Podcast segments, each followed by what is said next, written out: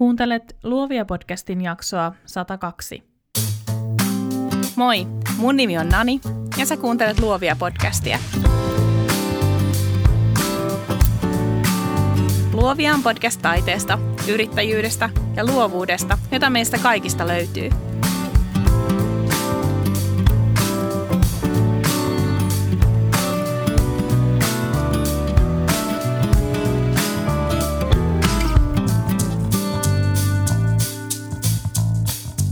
Tämän jakson sinulle tarjoaa Luovia podcastin verkkokauppa. Mä rakastan tehokkuutta. Aina ei pidä olla tehokas eikä se ole itseisarvo, mutta on asioita, joita ei kannata muhia liian pitkään. Yksi niistä on sähköposti. Se kuormittaa, varastaa meidän aikaa, keskeyttää työskentelyn ja turhauttaa.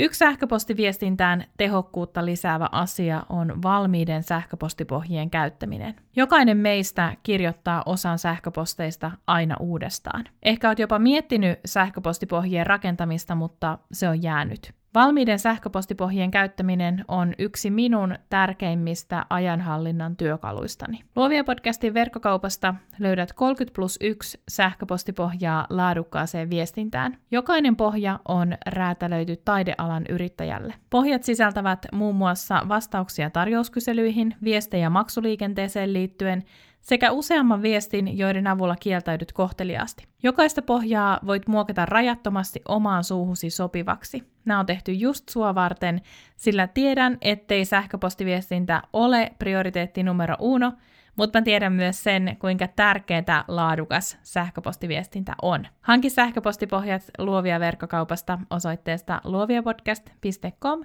klikkaa valikosta kauppa.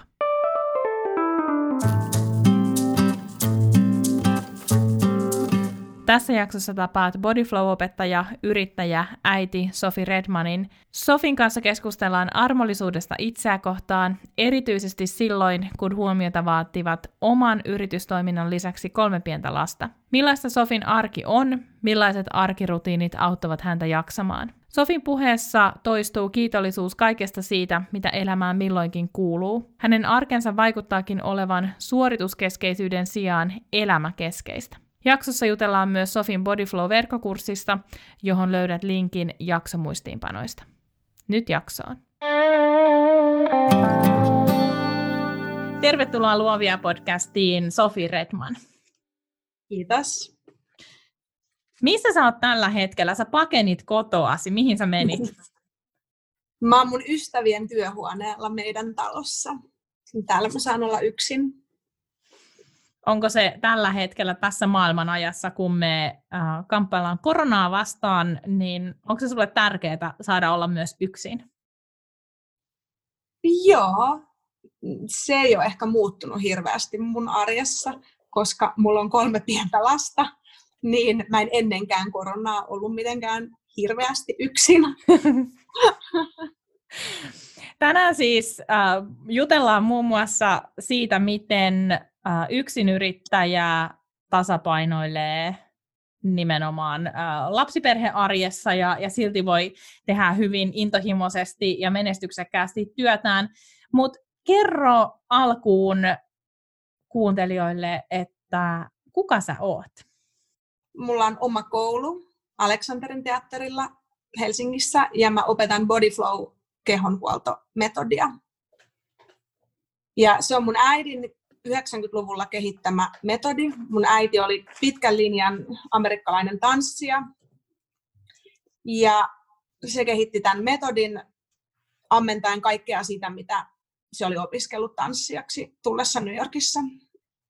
Mä aloitin opettamisen lukiossa, eli mä oon opettanut yli puolet mun elämästä. Mun ei ollut tarkoitus ikinä opettaa. Mun äidillä oli silloin sellainen kollega Salla Salmi, joka, joka värväsi mut. Se, se pyysi mua yhdellä tunnilla sijaistamaan. Se sanoi, että se olisi luonnollisin asia maailmassa. Ja sitten mä pidin yhden koetunnin ja se meni tosi hyvin. Mä huomasin, että, että mä olin itse asiassa aika hyvä siinä, vaikka jälkikäteen mä mietin, että kuka ihme on käynyt mun tunnilla, kun mä oon ollut 16. ja ihanaa, että ne samat ihmiset edelleen käy mun tunnilla, tosi moni. Mutta sitten mä pikkuhiljaa aloin saada omia tunteja, perustin oman toiminimen, sain omia salivuoroja Aleksanterin teatterilta, pidin omia retriittejä. Sillä tavalla siitä on tullut myös mun oma juttu. Niin koetko tällä hetkellä, että, että sä oot enemmän, jatkat sitä työtä, minkä sun äiti laittoi käyntiin, vai että sä oot tehnyt jo siitä niin oman näköisesti, että se on ihan yhtä lailla sun, sun oma yritys? No molempia. Se on mun oma yritys ehdottomasti. Mun äiti kuoli kuusi vuotta sitten, joten luonnollisestikin mm, se on mun, mutta mulla ei ole mitään halua poistaa mun äidin roolia siitä. Et se on ollut mun äidin toinen vauva. Tämä body flow, se on ollut sille todella merkityksellinen, tärkeä asia. Ja mun äidin oppilaat ja mun oppilaat on ollut tai on tosi tärkeitä. Et se on, se on se yhteisö, minkä mun äiti on luonut. Mm, ja se oli opettajana kyllä tosi, tosi ainutlaatuinen, että vaikka mä oon käynyt paljon tunneilla Suomessa ja ulkomailla, niin kyllä mä ihmettelen edelleen sitä, että, että sillä on ollut mieletön lahja ja mä oon kiitollinen, jos mulla on siitä osa. Niin kyllä mun äiti, äiti on siinä läsnä ja se oli aika värikäs persoona, sellainen New Yorkin juutalainen, kova ääninen, aika iso persona ja oppilaat kyllä edelleen muistelee mun äidin vaikka hassua suomen kieltä tai mahdollista kiroilua tunnilla. Et mä en usko, että niin kauan kuin on ihmisiä elossa, jotka muistaa mun äidin, niin mä en usko, että se, se unohtuu. Sä oot ollut 16, siis sä oot lukio-aikana opettanut mm. jo. Joo, ja mä olin tosi pitkään aina nuorin ihminen salissa, ja vieläkin usein on yksi nuorimmista. Ja mä muistan ekoina vuosina, mä en uskaltanut puhua mun oppilaille hirveästi, että ne ei olisi tajunnut, miten teini mä olin. Mutta se, on tietysti, se on tietysti muuttunut ja musta on ihanaa, että et, et nuorempiakin on löytänyt, löytänyt itsensä tunnille. Voitko sä kertoa, koska se bodyflowhan on äh, sellainen äh, menetelmä, joka on niin kuin käytännössä, eikö niin, että se on vaan sulla? Eihän sitä ole missään muualla. No ei. Joo, kyllä mulla on lisenssi. Niin. Sitten, Voitko kertoa vähän enemmän siitä, että, että mitä se on ja ähm, miksi just se on niin sairaan hyvä juttu? Mun äiti oli tanssia, joten tanssitekniikka näkyy vahvasti bodyflowssa, vaikka tunti ei ole tanssillinen, siinä ei ole musiikkia. Että siinä seistään omalla matolla, niin kuin jossain jooga flow-tunnilla. Ja mä oon joogannut ja mun äiti on joogannut ja Mä oon käynyt aikanaan New Yorkissa pilatesohjaajan lyhyen koulutuksen, niin kaikki nuo elementit näkyy siinä, mutta kyllä mä ajattelen, että se on enemmän kuin osiensa summa. Että se, se, miten se tunti virtaa ja mistä voi ammentaa inspiraatiota, niin on ihan loputonta. Että se muuttuu aina fiiliksen mukaan ja oppilaiden mukaan. Niin ihanaa, kun on opettaa verkossa ja että se on mahdollisuus tällaisena aikana, niin se vuorovaikutus oppilaiden välillä on tosi tärkeää. Että jos yhtäkkiä mun tunnilla on kymmenen ihmistä, jotka ei pysty istumaan selkäsuorassa, mikä on siis ihan mahdollista, jos ne on uusia, niin sitten mä muokkaan sen tunnin sillä hetkellä sellaiseksi, mikä sopii niille. Eli se on tavallaan kaikkea ja mitä vaan, mutta, mutta kyllä tanssi ja jooga ja pilates siellä näkyy, ja jos on tehnyt noita lajeja, niin tunnistaa sieltä piirteitä. Sä sanoit, että sulla on kolme pientä lasta. Ähm, Joo. Ja sulla on kohta laatikkopyörä, jolla sä suhaat teidän mökille, joka on toisella puolella Helsinkiä, vai onko se jo hankittu? Ei me päästy mun miehen kanssa eikä kenenkään kanssa yhteisymmärrykseen tästä, niin se ei ole vielä hankittu. Mut sä Mulla elät... ei ole ajokorttia, joten... sä elät aika semmoista hektistä elämää, tai sulla on varmaan aika täyttä elämää niin kuin monella tapaa. Mutta millaista sun arki ihan noin niin kuin konkretian tasolla on? Ö, onhan se vähän palapeliä. Mun mies on kultaseppä ja myös yrittäjä, ö, joten me usein vaihdetaan monta kertaa päivässä. Et meidän paletissa on mun isä, mun mies ja minä ja useita toisia ihania lapsiperheitä, joiden kanssa me pallotellaan tätä arkea, että hei, voiko meidän lapset tulla hetkeksi teille ja ne voisi tulla vaikka huomenna meille, tällaista. Ja mun miehen kanssa me vaihdetaan lennossa useita kertoja päivässä, että jos mulla on aamulla tunti, niin Ville on meidän vauvan kanssa. Sitten mä vapautan Villen ja hain isommat lapset. Sitten Ville tulee ehkä vapauttamaan mut iltatunnille. Eli tollasta se on. Mutta mun työ on poikkeuksellista siinä mielessä, että se vie ajallisesti tosi vähän aikaa. Eli mä opetan ihan maksimissa kaksi tuntia päivässä, yleensä vaan yhden. Ja se kestää puolitoista tuntia maksimissaan, ja mä asun Aleksanterin teatterin lähellä. Joten mä oon kiitollisessa asemassa, että mulla on tosi paljon vapaa-aikaa olla lasten kanssa ja olla yksin tai tehdä kavereiden kanssa asioita. Et sikäli se ei ole ehkä niin hektistä kuin jollain, jonka yritys vie vaikka 50 tuntia viikossa. Mm. Onko toi vaatinut sulta jotain, että sä oot päässyt tuohon vai onko sulla aina ollut sellainen tilanne, että sä oot opettanut vähän? Kyllä mä nuorempana opetin enemmän. Silloin kun mä en ollut vielä yrittäjä, eli mä olin muilla töissä, niin se tuntipalkka on sellainen, että on pakko opettaa tosi paljon, jos sillä meinaa elää. Yrittäjänä tietysti siitä poistuu välikäsi. Tietenkään ei ole sosiaaliturvaa, eli on mm. siinä myös riskejä, mutta mulle yrittäjyys on ollut ehdottomasti oikea valinta siinäkin mielessä, että mun ei ole pakko opettaa itseäni kipeäksi. Että mä voin opettaa vaikka 5-6 mm, tuntia viikossa ja sitten mä pidän aika paljon retriittejä. Ne on tosi suosittuja, niistä mä tykkään ihan hirveästi, mutta, mutta mun arki, arkiviikko on suht kevyt.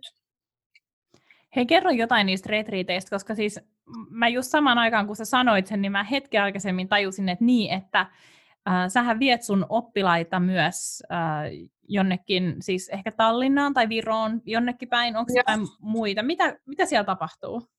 Ah, me tarvitaan kokonaan oma podcast mun viimeisin matkoille.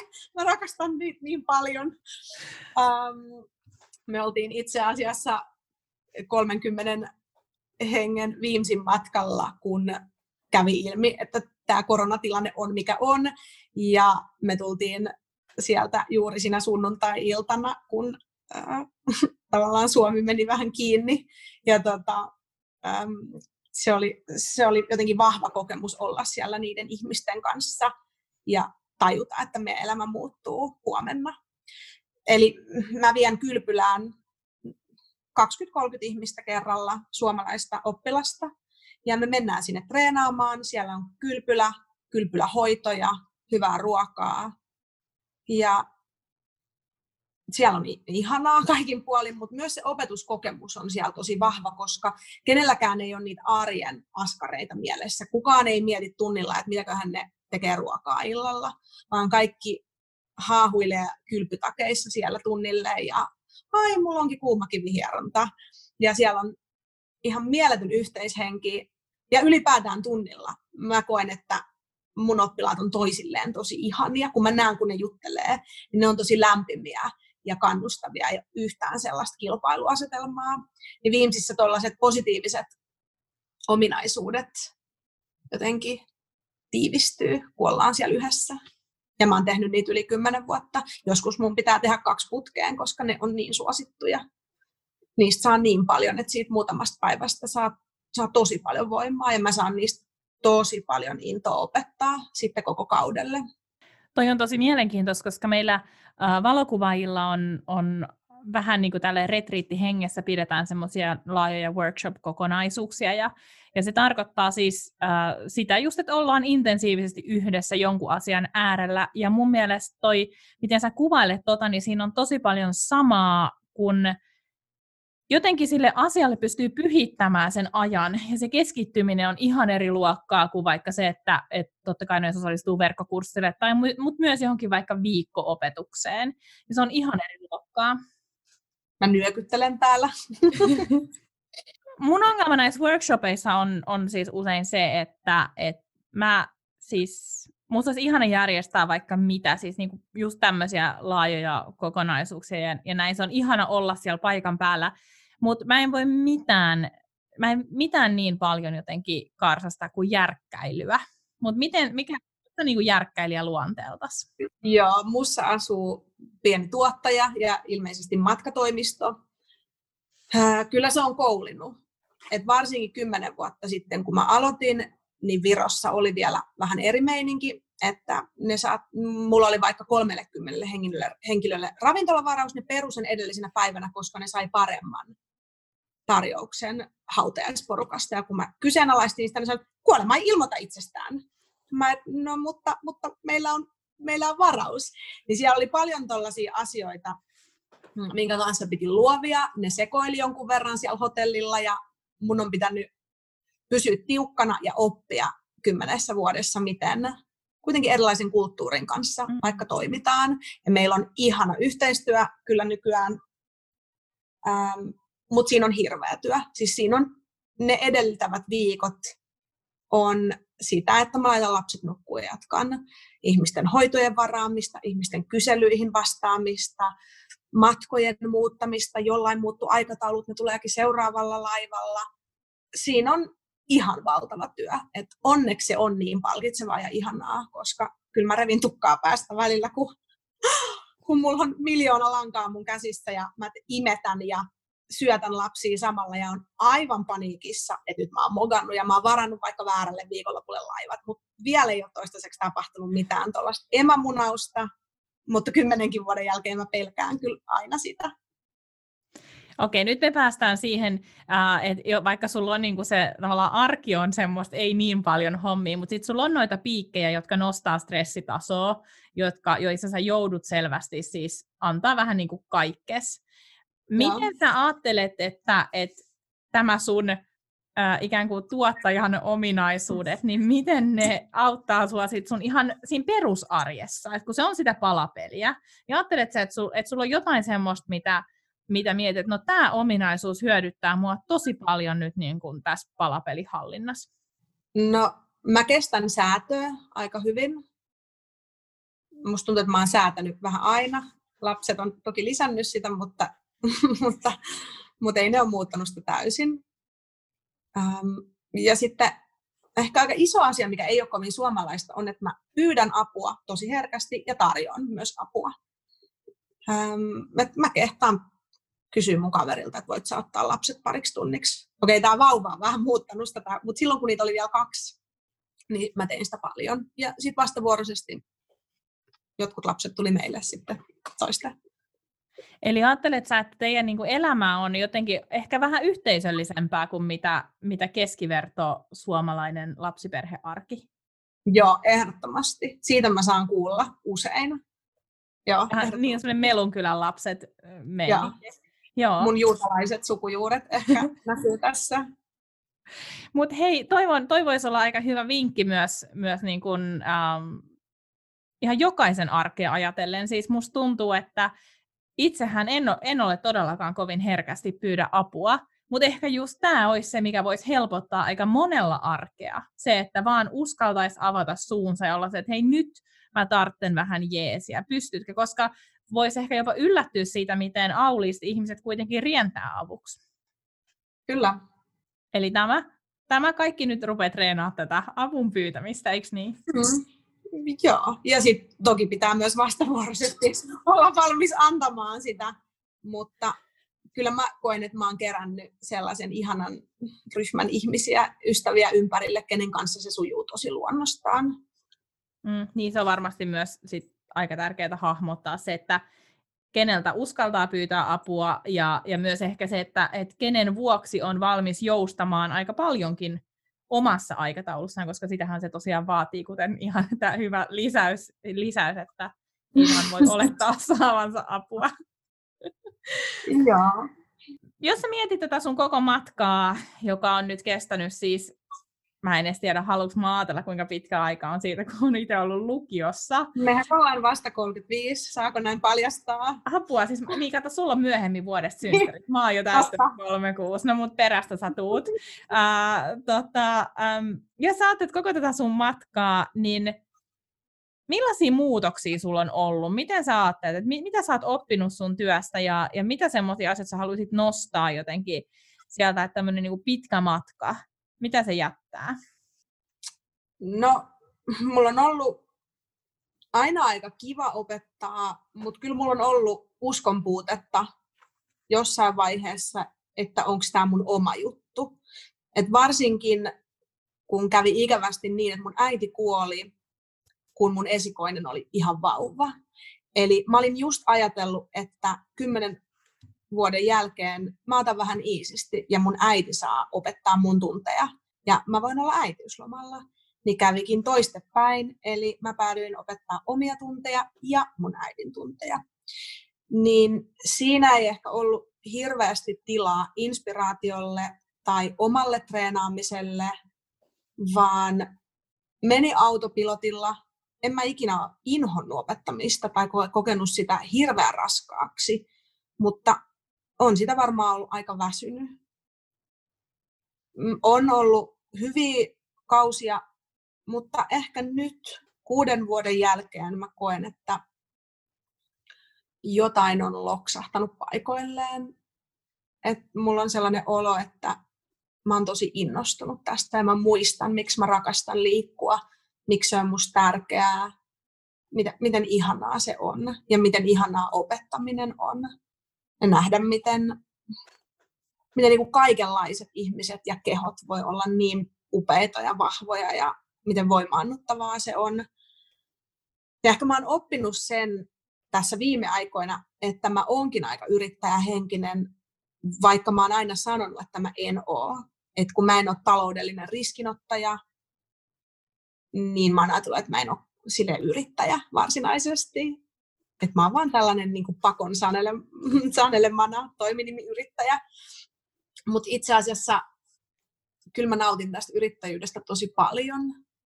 Ja nyt kun mä oon ollut tosi innostunut mun työstä, niin se markkinoiminen Facebookissa tai Instassa onkin ollut ihan luonnollinen juttu. Mun ei ole tarvinnut miettiä sitä mm, hirveän laskelmoivasti. Ja se on sellainen asia, mikä mua on vähän ahdistanut monta vuotta, että pitäisi varmaan aktivoitua somessa, niin kuin moni varmaan miettii. Mutta miten sen tekee, jos, siitä ei, jos se ei tunnu luontevalta niin se on ihana huomata, että vanhastakin asiasta voi innostua niin paljon, että se onkin yhtäkkiä taas tosi luontevaa laittaa materiaalia nettiin. Mitä sulle tarkoittaa tuo yrittäjähenkisyys? No ennen mä just ajattelin, että, että se tarkoitti sellaista, että haluaa kasvattaa yritystä ja ottaa riskejä ja miettiä ehkä raha-asioita enemmän. Ja nykyään mä taas ajattelen, että se on vaan tietty mindset, että keksii uusia ideoita, että pystyy luomaan tyhjästä jotain. Ja, ja ehkä se, että mä, mä en tiedä, haluaisinko mä enää olla kenelläkään muullakaan töistä. niin kuin varmaan moni itsensä työllistäjä ajattelee, että ne ei ehkä enää pysty siihen. Kyllä projekti yhteistyötä voi tehdä. Ja se olisi, se olisi ihanaa tehdä enemmänkin yhteistyötä mutta sellainen tavallinen kasista neljään työ voisi olla vähän haastavaa. Ja kun mä oikeasti ajattelen, että mä olisin ihan surkea alainen, mulla olisi aina mulla olisi miljoona ideaa, että hei, voitaisiko me, voitaisiko me tehdä näin, tai tosta pikkasen saisit ehkä tehokkaammaksi, tota, jos tämä tehtäisiin tälleen toisella tavalla. Mä, vaan, mä olisin varmaan koko ajan neuvomassa, ja se olisi ihan äärettömän rasittavaa ja raivostuttavaa. Ja mä en, mä en ikinä varmaan ehkä, ehkä palkkaisi itseäni, jos, jos jos mä tietäisin. Siis, et, siis mä oon, siis välillä mä oon oikeasti jopa haaveillut siitä, että oispa palkkaduuni. Silloin, kun on etenkin taloudellisesti tosi tiukkaa, tai, tai jotenkin on hirveä henkinen paine onnistua, tai on käynyt siellä epämukavuusalueella ja, ja epävarmuukset, epävarmuudet jotenkin ihan läsnä, mutta, mutta, mutta joku siitä aina kuitenkin saa jatkaa, vaikka, vaikka, niin kuin, vaikka sit joutuisi kamppailemaan hetken. Mun mielestä mä oon aina ajatellut, että se vapaus, mikä mulla on, on rikkautta, vaikka aina ei ole ollut ehkä kauhean rikas. Enkä mä tiedä vieläkään, onko kauhean rikas, vaikka mä elän tällä. Mutta, mutta et se, se vapaus, mikä tähän työhön sisältyy, on, on rahaa Kyllä. arvokkaampaa. Ja se on kyllä, mä itse ajattelen kanssa just noin, että se on vähän niin kuin palkan lisä. Että se, että mä voin määritellä kalenteri, niin mitä, mitä siellä on milloinkin, niin se on palkanlisä.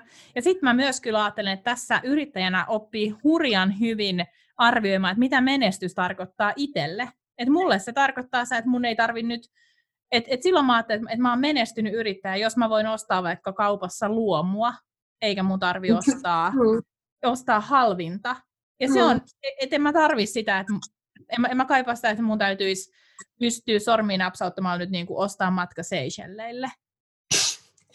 Joo, mä, mäkin koen, että se, että arki on hyvää, Joo. On, on ehkä tärkeintä. Vaikka Seychellit kuulostaa nyt ihan hyvältä. Kyllä, kyllä, tässä, kyllä tässä hetkessä kuulostaa ihan hyvältä. Joo, ja jos, jotenkin just se, että, että, että arki ei, että se ei tunnu kituuttamiselta, tai että, mm että se oma olemassaolo ei ole koko ajan uhattuna, tai se yrityksen olemassaolo, joka nyt yrittäjänä on aika pitkälti myös oma olemassaolo tietyllä tavalla. Mm-hmm. Kyllä. Mä näin sun Facebook-tarinassa yksi päivä, kuinka sä puhuit siitä, että, että sä et ole kantanut mitään niin turhaa stressiä tai huolta ää, nyt sun nuorimman lapsen jälkeen sun kehon palautumisesta. Ja siinä yhteydessä sä nostit esiin sen, että sä et ole koskaan ollut kauhean ankara itsellesi, niin tämä ankaruus on mun mielestä sellainen sana, joka toistuu niin kuin monesti vaikka mun omissa äh, sparrauksissa meidän siis niin kuin luovan alan yrittäjien kanssa, että me ollaan aika ankaria itsellemme, mutta mitä ajatuksia tämä herättää sinussa? Minusta olisi mielenkiintoista kuulla tuosta vähän enemmän. Mä en ole luonnostani kauhean ankara itselleni. Mun mielestä elämässä pitää jäädä aikaa leikkimiseen, nauttimiseen, iloon. Mä pidän tosi hyvin huolta siitä, että mä saan tehdä asioita – mistä mä nautin, käydä meressä, nähdä ystäviä, lukea. Jos luova työ on pelkästään suorittamista ja stressiä, niin se varmasti välittyy myös niille asiakkaille. Et ei tämä mitenkään laskelmoitua mun osalta, mutta jotenkin mä ajattelen, että mun rentous ja ilo ja se elämän asenne, niin, niin välittyy mun oppilaille. Et totta kai mua nolottaa, vaikka kun mä just lähetin yli sadalle ihmiselle mailin, jossa luki jotain syksystä ja oli kevät. Ja tuollaisia virheitä mä välillä teen. Mutta sitten mä kuitenkin ajattelen, että se ei ole maailman vakavinta, jos joskus tekee jonkun virheen, jos on siinä ydinasiassa tosi hyvä. Et ei mun oppilaat varmaan käy mun tunneilla siksi, että mä oon täydellinen.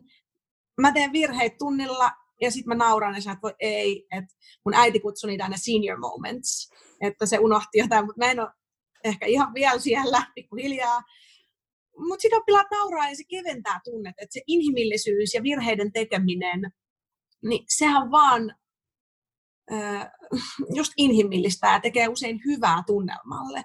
Et en mä usko, että, että kukaan edes haluaa nähdä sellaista ihan täydellistä suoritusta koko aika sataprosenttisesti. Ei se ole yhtään kiinnostavaa. Mm. Joo, ja ehkä just tämmöinen äh, tavallaan niin suoritettu työ, niin luovassa työssä se tuntuu ihan erilaiselta sekä tekijästä että vastaanottajasta kuin äh, tietyllä tavalla eletty työ. Että jos niin kuin sitä omaa työtään tavallaan, mä ajattelen ainakin kuvaajana, että mun, äh, mun kuvissa, kuvissa on ihan valtavasti minua, ja se on se, mikä tekee äh, joistain kuvista vaikka niin kuin äärimmäisen mm, sielukkaita tai hyviä kuvia. Ei se, että onko se nyt teknisesti juuri viimeistä pisaraa tai viimeistä pikseliä myöten oikein tai täydellistä. Mä en usko muutenkaan siihen, että täydellistä edes on olemassa. Mm. Ja siitä semmoisesta täydellisestä on myös tosi vaikea saada mitään otetta. Et mä uskon, allekirjoitan ihan ton täysin, että, että sun oppilaat varmasti tietyllä tavalla ostaa sen koko niin kuin ihanan epätäydellisen paketin sitä on paljon helpompi ylläpitää kuin sitä, että, että sä yrittäisit nyt suorittaa sun elämää. Mm. Joo, uvuttaa ajatella. Eikö niin tuli jo vähän, mullakin tuli ihan, että vähän tämä lause ei lopu, että mä tässä nyt vähän ylisuoritan tämän lauseen, mutta... mutta tota... Joo, ja mä, mä, saan kiinni sen, koska mä oon nähnyt sun ihan niin kuvia. Ja ehkä se on makuasia, mutta en mä tiedä, kyllä mä kans ajattelen, että sellainen inhimillisyys koskettaa ja mulle mm. se on tärkeämpää kuin täydellisyys. Ja ehkä se myös auttaa siihen jaksamiseen sitten, että, että jos ei tarvitse olla niin uh, hemmetin täydellistä koko ajan, niin sitten myös pystyy jotenkin ajattelemaan sitä elämää semmoisen kokonaisuutena. Mm. Mutta tuleeko sinulla mieleen jotain semmoista, jos ajattelet, että et, um, nyt joku ylisuorittaja siellä kotona tai missä nyt tätä kuunteleekaan miettii, että et ei vitsi, että mä niin haluaisin pois tästä mun ylisuorittamisesta, mä niin haluaisin pois tästä tämmöisestä suorituskeskeisyydestä. Ja sun tekeminen näyttää semmoiselta elämäkeskeisyydeltä. Mitkä on niitä juttuja, mitä sä ajattelet, että, että voisi olla hyvä jotenkin nostaa esiin tai joihin tarttua, että pääsis vähän, vähän enemmän saisi semmoista elämäkeskeisyyttä ja pääsisi pois siitä suorituskeskeisyydestä? No ainakin on tosi tärkeää tehdä, ellei joka päivä, niin ainakin säännöllisesti sellaisia asioita, mistä tulee iloa, mitkä ei ehkä sit liity työhön. Et mulle se on vaikka, vaikka meressä uiminen tai, no, tai mun oma aamuharjoitus liittyy se mun työhön, mutta en mä sillä hetkellä ajattele töitä, vaan mä ajattelen mun hengitystä ja mä ajattelen miltä mun kehossa tuntuu. Mutta sehän on muuten loistava tapa päästä irti henkisistä jutuista, on käydä se kehon kautta, niin kuin päästään irti kehon lukoista. Mutta en mä tiedä, kai se on sellaista niin kuin aivojen treenaamista, että jos on joku asia, mitä haluaa muuttaa, vaikka suorituskeskeisyys, niin niitä aivoja pitää jumpata pois siitä totutusta. Et pitää tehdä niitä harjoituksia tosi päättäväisesti. Niin vähän niin kuin suorituskeskeisesti. no mä en ole mikään self-help coach ilmiselvästi, vaikka mä oon kasvanut sellaisten vanhempien, jotka oli self-help-ajan ehkä pioneereja. Mutta hei, miten sitten, niin kun sä puhuit tuossa sun aamuharjoituksesta ja, ja, ja meressä uimisesta ja näin, niin Miten se onnistuu, kun sulla on kolme pientä lasta? No tämä koronahan on ollut siihen, siinä mielessä lottovoitto, että mun miehellä ei ole enää kiire viedä lapsia päiväkotiin eikä mennä verstaalle, koska arki on muuttunut, niin mä lähden vaan aamuisin tuohon rantaan ja käyn uimassa. Ei siinä mene kauaa. En mä kysy lupaa siihen mun mieheltä, se on kotona. Ja mä tiedän, että se voi lähteä puoli tuntia myöhemmin ja kukaan ei kuole siihen ja mä oon tosi paljon onnellisempi. Niin sit mä vaan meen. No entäs ei korona-aikaan? No vielä kun mä olin raskaana, niin mun lapsethan on aamupäivän hoidossa ja mulla ei ole silloin töitä. Eli silloin mä teen niitä asioita, mistä mä nautin. Että mulla on se onni ja tavallaan hankaluus, että mun työaikana lapset ei ole hoidossa vaan kun lapset on hoidossa niiden tosi lyhyttä päivää, niin se on usein mun omaa aikaa. Paitsi nyt kun mulla on vauva, niin se on meidän aikaa. Mutta, mutta sitten mä joudun siksi säätämään ne mun tuntien ajan hoidot, koska ne ei ole silloin siellä päiväkodissa, kun mulla on töitä. Ja se on varmaan sellainen haaste, mikä mulla tulee olemaan aina.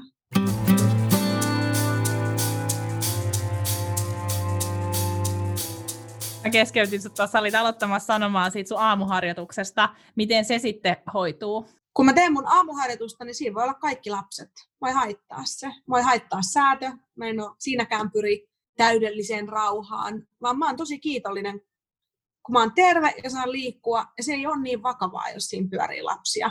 Mä ymmärrän, että on luonnekysymys. Jollekin se on nimenomaan painajainen, että ne lapset on siinä. Mutta mulle ehkä ei ole. Mä oon ottanut jotenkin neuvosta vaarin, kun on niin paljon vanhempia naisia, jotka jälkikäteen sanoo, että olisipa ne tajunnut, miten onnellista aikaa se oli, kun oli pienet lapset. Mutta sitten kaikki on kuitenkin, jotenkin kuitenkin, tai kaikki, mutta moni ajattelee sitä sen pikajuoksuna siihen kohti omaa aikaa. Niin mä tiedän, että mulla on paljon omaa aikaa vielä edessä. Ja se tulee olemaan toivottavasti yhtä ihanaa kuin tämäkin, mutta eri tavalla. Niin mä yritän nauttia siitä, että ne lapset on siinä pyörimässä, vaikka mä teen aamuharjoitusta ja vaikka joku kiipeää lisäpainoksi mun punnerukseen. Mä melkein rupeaa itkettää, kun on niin hyvin sanottu. Sun pitää ehkä, ehkä kirjoittaa kirja jos tästä niinku aiheesta tai, tai tehdä joku self-help-juttu, koska se, se voisi olla aikamoinen hitti mun vanhemmat on ollut edelläkävijöitä, ne on pakottanut mut lapsesta asti. Mulla oli omat affirmaatiot astmalle tai mille vaan. Ne on molemmat buddhalaisia, ei silleen superhulluja, ihan aika mallistuneita, mutta, mutta tota, joo, mä oon elänyt kyllä sellaisessa sellaisessa äm, itsensä kehittämismoodissa. Muistatko, mikä oli sun astman affirmaatio? Muistan, I'm healthy, vigorous and strong in body, mind and spirit. Kun mä tulin kipeäksi, niin mun isä kysyi, että miksi sä koet, että sulla oli tarve tulla kipeäksi nyt, Sofi? Ja mä olin taas jotain viisi. että sellainen itse tutkiskelu on kyllä mulle tullut niin kuin, äidinmaidossa. Mm. Mutta hei, puhutaan lyhyesti siitä sun verkkokurssista, koska se on ollut tosi makea juttu, uh, ja ainakin tälle sivusta seuranneena, niin siitä on tykätty tosi paljon, ja se on ollut sulle ehkä jonkunlainen tämmöinen digiloikka sun yrityksessä siinä vaiheessa, kun sä oot tehnyt siitä semmoisen ensimmäisen version. Siitä, se on ollut jo ennen koronaa, eikö niin? Joo. Mulla oli toissa vuonna ekaa kertaa kesäverkkokurssi, eli mä pidän tosi pitkän kesätauon, kaksi ja puoli kuukautta. Ja yhdellä tunnilla vaan tajusin, että herra jästä, miksi mä oon laittanut siksi ajaksi sisältöä verkkoon. Ja sitten mä nauhoitin ne sarjat ja laitoin ne verkkoon, ja ne oli tosi suosittuja. Mm, sitten siinä oli vähän taukoa, kun mä olin niin raskaana ja niin pahoinvoiva, että mä en voinut tehdä sitä. Ja nytten mä laitoin ne siinä maanantaina, kun tämä tilanne kärjistyi, niin mä laitoin ne vanhat sarjat heti verkkoon. Ja nyt mä oon kuvannut niitä joka viikko kotona ja se on ollut ihanaa. Mä uskon, että se on lisännyt mun rakkautta mun työhön, kun mä oon saanut rauhassa kotona fiilistellä, miltä tuntuu mikäkin liike. Se on ollut ihanaa. Niillä on ollut siis hyvä vastaanotto nyt näillä ikään kuin koronan ajan verkko-opetuksillakin. On, joo. Tosi moni ihan uusi oppilas, ystävä, tuttu, tutun tuttu on ostanut kurssin. Ja mä opetan todella selkeästi. Mä ajattelen, että sokeakin voisi tehdä mun tunnin. Niin, niin uudet oppilaat on, on lähettänyt kyllä ihanaa palautetta. Eli mä en ajatellut tätä minkäänlaisena markkinointikeinona, vaan yritin vaan pysyä hengissä. Mm. Mutta nyt vähän niin kuin vahingossa ja oman innostuksen myötä, niin ihmiset on alkanut mainostaa sitä, ja se onkin ehkä ollut sellainen sisäänheittäjä mun live-tunneille mahdollisesti. Tätä mä toivon. Tuleeko sinulla mieleen jotain semmoisia konkreettisia oppeja tai vinkkejä, mitä sä oot tuon verkkokurssin myötä, mitä sä voisit jakaa? No, ne on hirveän spesifejä mun omalle alalle. Et esimerkiksi mä oon alkanut tekemään vähän erilaisia sarjoja kuin mun normaalit ähm, viikkotunnit. Sitten kun saa rauhassa vaan hengittää ja miettiä, että mitä köhän ihmiset haluaisi tehdä tällaisena viikkona, niin, niin siitä on tullut tosi paljon ideoita. Et mun mielestä, vaikka on tosi pelottavaa monelle, niin myös sellainen pysähdyksen paikka, että mitä oikeasti haluaakaan tehdä. Ja mä oon ajatellut, että että mä oon vähän sellainen, että jos mä yhtäkkiä keksisin, että mä olisinkin vaikka, vaikka kirjailija, niin mua voisi vähän nolottaa sanoa sitä ääneen. Ja varmaan monilla on sellaista, että jos ne haluaisikin kasvattaa tai muuttaa niiden yrityssuunnitelmaa, niin niitä voisi vähän nolottaa, että mikä mä nyt oon tekemään tollasta. Mutta koronan aikaan voi jotenkin pokalla tehdä ihan mitä vaan, koska kaikki me yritetään pysyä vaan hengissä ja kaikki on sallittu. Kaikki muutos on jotenkin itsestään selvää, koska me kaikki joudutaan muuttuu joka tapauksessa. Niin jos mä nyt haluaisin tehdä jotain, tai jos mä koskaan haluaisin tehdä jotain raflaavaa, niin se olisi nyt. Et en mä tiedä, olisiko mä, vaikka mä olisin ollut kuinka innostunut, niin olisiko mä laittanut itteeni joogatrikoissa nettiin välttämättä. Mutta ei mulla tullut mielenkään nyt, että mä en olisi laittanut. Totta kai mä laitan. Mun pitää saada nopeasti tietoa ihmisille. Et ehkä se voisi olla rohkaisuksi nyt, että jos on yhtään tyytymätön tai haluaisi jotain lisää, niin nyt jos koskaan kannattaa tarttua ja musta kaikilla on saan tsemppihenki, että ainakin mä oon kokenut, että kukaan ei ammu alas yrityksiä nyt, niin kuin yrityksiä muuttuu tai kasvaa, vaan kaikki tukee pienyrittäjiä, kaikki tsemppaa muutosta. Ehkä vähän ennennäkemättömällä tavalla. Hyvin sanottu. Hei, kohta aletaan lopettelemaan. Kerro Sofi, millaisia tulevaisuuden suunnitelmia sulla on? Mm, mä oon sen tyyppinen, että mä saatan kaksi kuukautta suunnitella mun synttäreitä. mutta mulla ei ole hirveästi mun firman suhteen tulevaisuuden suunnitelmia. Mä jotenkin uskon siihen, että jos mä jatkan mun ammattitaidon hiomista, niin hyviä juttuja on edessä. Ei mulla sen enempää se on, se on mun business strategy. En mä mieti sitä hirveästi. Se kuulostaa ihan hyvältä. Sitten siihen nähden, että itse on, niin se on niin vähän puhkimiettiä, niin tästä on... Niin kuin... onko sellainen vi- viiden vuoden suunnitelma? Uh, no mulla ei ole ehkä niinku yritystoiminnalle semmoista niinku viiden vuoden suunnitelmaa, mutta mä pidän tärkeänä, että mä tiedän, mihin suuntaan mä oon menossa, jotta mä pystyn aina niinku tsekkaamaan, että onko oikea. Mutta tämä johtuu... Mä, mä, mä en mä, kerta kaikkiaan mieti tuollaista ikinä. Mutta mä veikkaan, että tämä johtuu mulla siis hyvin pitkälti siitä, että mä teen niinku monia eri asioita. Niin. Et jos mä tekisin vaan sitä valokuvausta, niin, ja vaan sitä tismalleen sitä koiramuotokuvausta, jossa mä, joka on niinku se mun juttu, niin totta kai se menisi luo, paljon luon, tai jotenkin silleen ehkä omalla painolla enemmän. Mutta koska mä teen tosi monia asioita, niin kuin vaikka podcastiin, niin mulla täytyy olla joku kärry siitä, että mihin suuntaan mä haluan viedä tätä. Joo, ehdottomasti. Ja kyllä suunnitelmat on ihania. Ja ehkä, ehkä suunnitelmiikin tärkeämpiä on musta haaveet. Että mm. haaveilee siitä, mitä pääsisi tekemään. Kyllä. Ja sitten vielä, että uskaltaa haaveilla tarpeeksi isosti, että oikeasti sitten... Niin, siitä saavuttaa... varmaan voisin oppia. Joo, siis se, että et, et, et sitten kun saavuttaa niin kuin vähän sinne päin jotain, niin on ehkä saavuttanut jo aika paljon, jos on semmoinen ihan megalomaaninen haave siellä vastassa. Niin. Ehkä nyt kun tämä on, tuntuu jotenkin tosi mun omalta jutulta, niin ehkä mä alankin suunnitella. Että ei se suunnittelu musta ole suorituskeskeistä, vaan sehän voi olla ihanaa. Että me ollaan ehkä eri tavalla, sä oot ehkä suunnitelmallisempi, mutta se on musta kyllä tosi tärkeää niin aktiivisesti parantaa omaa arkeaan. Mä en tiedä, että, että painotetaanko sitä tarpeeksi jotenkin missään, että on oikeus olla onnellinen, ja itse asiassa sitä kannattaa tavoitella. Et musta tuntuu, että vaikka mä muistan, kun teininä mun yksi kaveri sellainen, no yksi mun lapsuuden kaveri sanoi, että mun kanssa on niin raskasta olla, kun mä oon niin, niin kuin onnellinen koko ajan, että se aiheuttaa ihan hirveät paineita. Ja mä kyllä ymmärrän nyt aikuisena, että mä olin silloin tosi loukkaantunut, um, mutta tota, ja että mulla on hyvä ihminen syndrooma, että mä haluan olla hirveän hyvä ihminen. Mutta mä ymmärrän, mitä se tarkoittaa, mutta sitä ei ehkä pidetä. Enkä mä tiedä, onko se kaikille mahdollista olla onnellinen, mutta mut, mut se on jotenkin tosi ominaista mulle, on niin pyrkiä tekemään sellaisia päätöksiä, että olisi onnellinen. Ja ilmeisesti sullakin.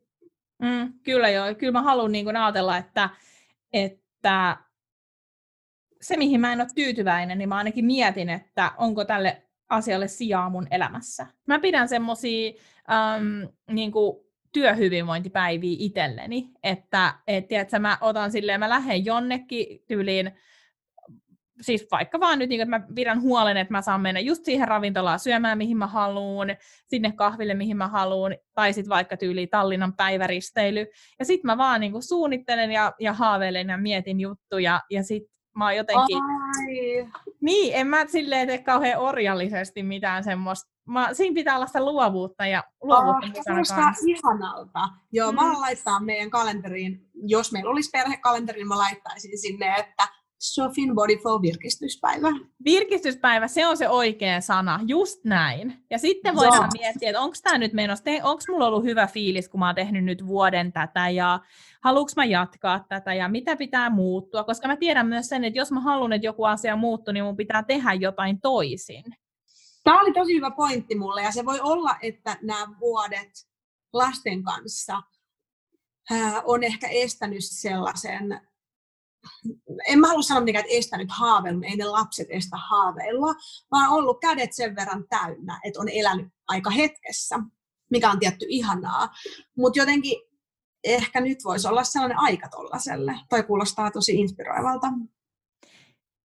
Ja eri elämänvaiheessa eri tavalla. Ja musta se, siis just se, mitä sä tuossa aiemmin sanoitkin, että sä tiedät, että, että sulla on edessä paljon omaa aikaa, niin tietyllä tavallahan myös jotenkin ajattelen niin, että jos arki on tosi täynnä, niin sitten vaan täytyy tunnistaa se, että, että jossain vaiheessa tämä arki muuttuu ja on enemmän aikaa sit niille jutuille, mitä nyt ei ehdi tekemään. Niinpä. Tuohon, että suo, alkaa suorittamaan jotenkin, että kaikki on pakko saada nyt aikaiseksi, jos vaan luetaan self-help-oppaita ja kuunnellaan podcasteja ja näin. Että ihan kaiken aikaa on nyt, pitää vaan tunnistaa, minkä aika on nyt. Joo, se on just sellaista armollisuutta ja kiitollisuutta ää, siitä, mitä on. Ihana lopetus. Hei Sofi, mitä kirjaa saat parhaillaan lukemassa? Mm, mä luen Zadie Smithin Swing Timea. Mä oon lukenut sitä aivan hävettävän kauan. Oikeasti mä haluaisin sanoa, että mä luen Anna-Kaari Hakkaraisen dioraamaa, mutta se on siinä pöydällä odottamassa. Oliko sinulla sellainen ajatus, että sä ehkä olisit halunnut lukea sen Swing Timein jo tähän podcastin nauhoitukseen mennessä, jolloin saisit voinut sanoa, että sä oot lukemassa sitä dioraamaa? No en mä tiedä, mutta mä, fanitan sitä Anna-Kaari Hakkaraista, mä tykkäsin e, e, kristallipalatsista tosi paljon, niin mä ajattelin, että musta olisi kiva tota, mieluummin puffata suomalaista naiskirjailijaa. Ei, että Zadie Smith ei olisi upea, molemmat on upeita. Ja nyt me ainakin käytettiin enemmän sekunteja puhuaksemme hakkaraisesta, joten se Kyllä, meni mä oon, nolo, mä oon nolo fangirl, se tietää sen jo. me, ei tunne, me ei tunneta toisiamme. Mahtavaa. Hei Sofi, tämä viimeinen kysymys on ehkä vi- pikkasen haastava sulle, ehkä haastavin näistä kaikista kysymyksistä. Mistä sut löytää netistä? en ole milleniaali. Tota, no kyllähän mut löytää. Mulla on oma Facebook-sivu, Bodyflow. Se on niinku se osoite, okei, okay, mä haluan kuulostaa dinosaurukselta, se on niinku Bodyflow Helsinki, se, se. se Facebookin, Facebook-sivun nimi. No niin kuin se, se nimi on Bodyflow, mutta sitten kun siinä alla on se, se niin kuin miten sen vaikka kirjoittaisi silleen at Bodyflow Helsinki. Aivan. Mä kuulostan mun, mun isältä. Tuota, ja sitten mut löytää Instasta Sofi alaviiva Bodyflow. Mulla ei ole nettisivuja, mulla oli ja sitten, en mä tiedä, ei kukaan jotenkin. Se Facebook ja Insta riittää. Toivotaan, että ne ei kaadu. Apua, miksi sä noin sanot? Koska somepalvelut kaatuu jossain vaiheessa kaikki. Oh, niin, ja sitten ne voi heit, mulle on käynyt niin, että kun mä hoidan mun miehenkin Facebookiin, että ne heitti mut ulos sieltä. Mutta kyllä mä pääsin takaisin. Mulla on somevelhoja naapurustossa. Niin ja sitä paitsi siis sulle on, sullehan, sulle ei ole mitään ongelmaa, jos tulee pikkasen säätöä. Niin, niin tota, Kyllä mä nuorempana sain paniikkikohtauksia niistä Beamsisäädöistä ja nettisäädöistä kaikesta. Nyt mä vaan jotenkin tiedän, että asiat mm. järjestyy. Mm. So, siis se on just näin. Se on ehkä parasta vanhenemisessa. Se, että on huomannut jo niin monta kertaa, että asiat selkii, kun on selkeämisen aika, selviämisen aika. Niin luottaa siihen. Niin, niin, on ehkä selvinnyt niin monesta pinteestä jo, että alkaa vähän luottaa itseensä, vaikka jo omaan ammattitaitonsa ja siihen, että, niin, että ei mm. kuse kaikkia juttujaan. Nuorempana mä en olisi ikinä ajatellut, että tämä tunne tulee jo kolmekymppisenä. Se on ihanaa. Mä, niin. mä, mä komppaan. Kyllä. Hei, kiitos Sofi, kun olit vieraana ja kiitos, kun kiitos. jaoit arjesta asioita. Mä tiedän, että tämä jakson aihe, siis, tai siis se, että on mukana joku yrittäjä, joka, jolla arki on palapeliä ja jolla on pieniä lapsia enemmän kuin yksi. Niin sellaista on kaivattu ja pyydetty, ja sä olit ihan täydellinen vieras puhua siitä. Ja nyt me vaan kaikki opetellaan pyytää ja antaa enemmän apua. Ja ollaan kiitollisia, eikö niin? Hei, kiitos kun, kun pyysit mua höpöttämään tänne.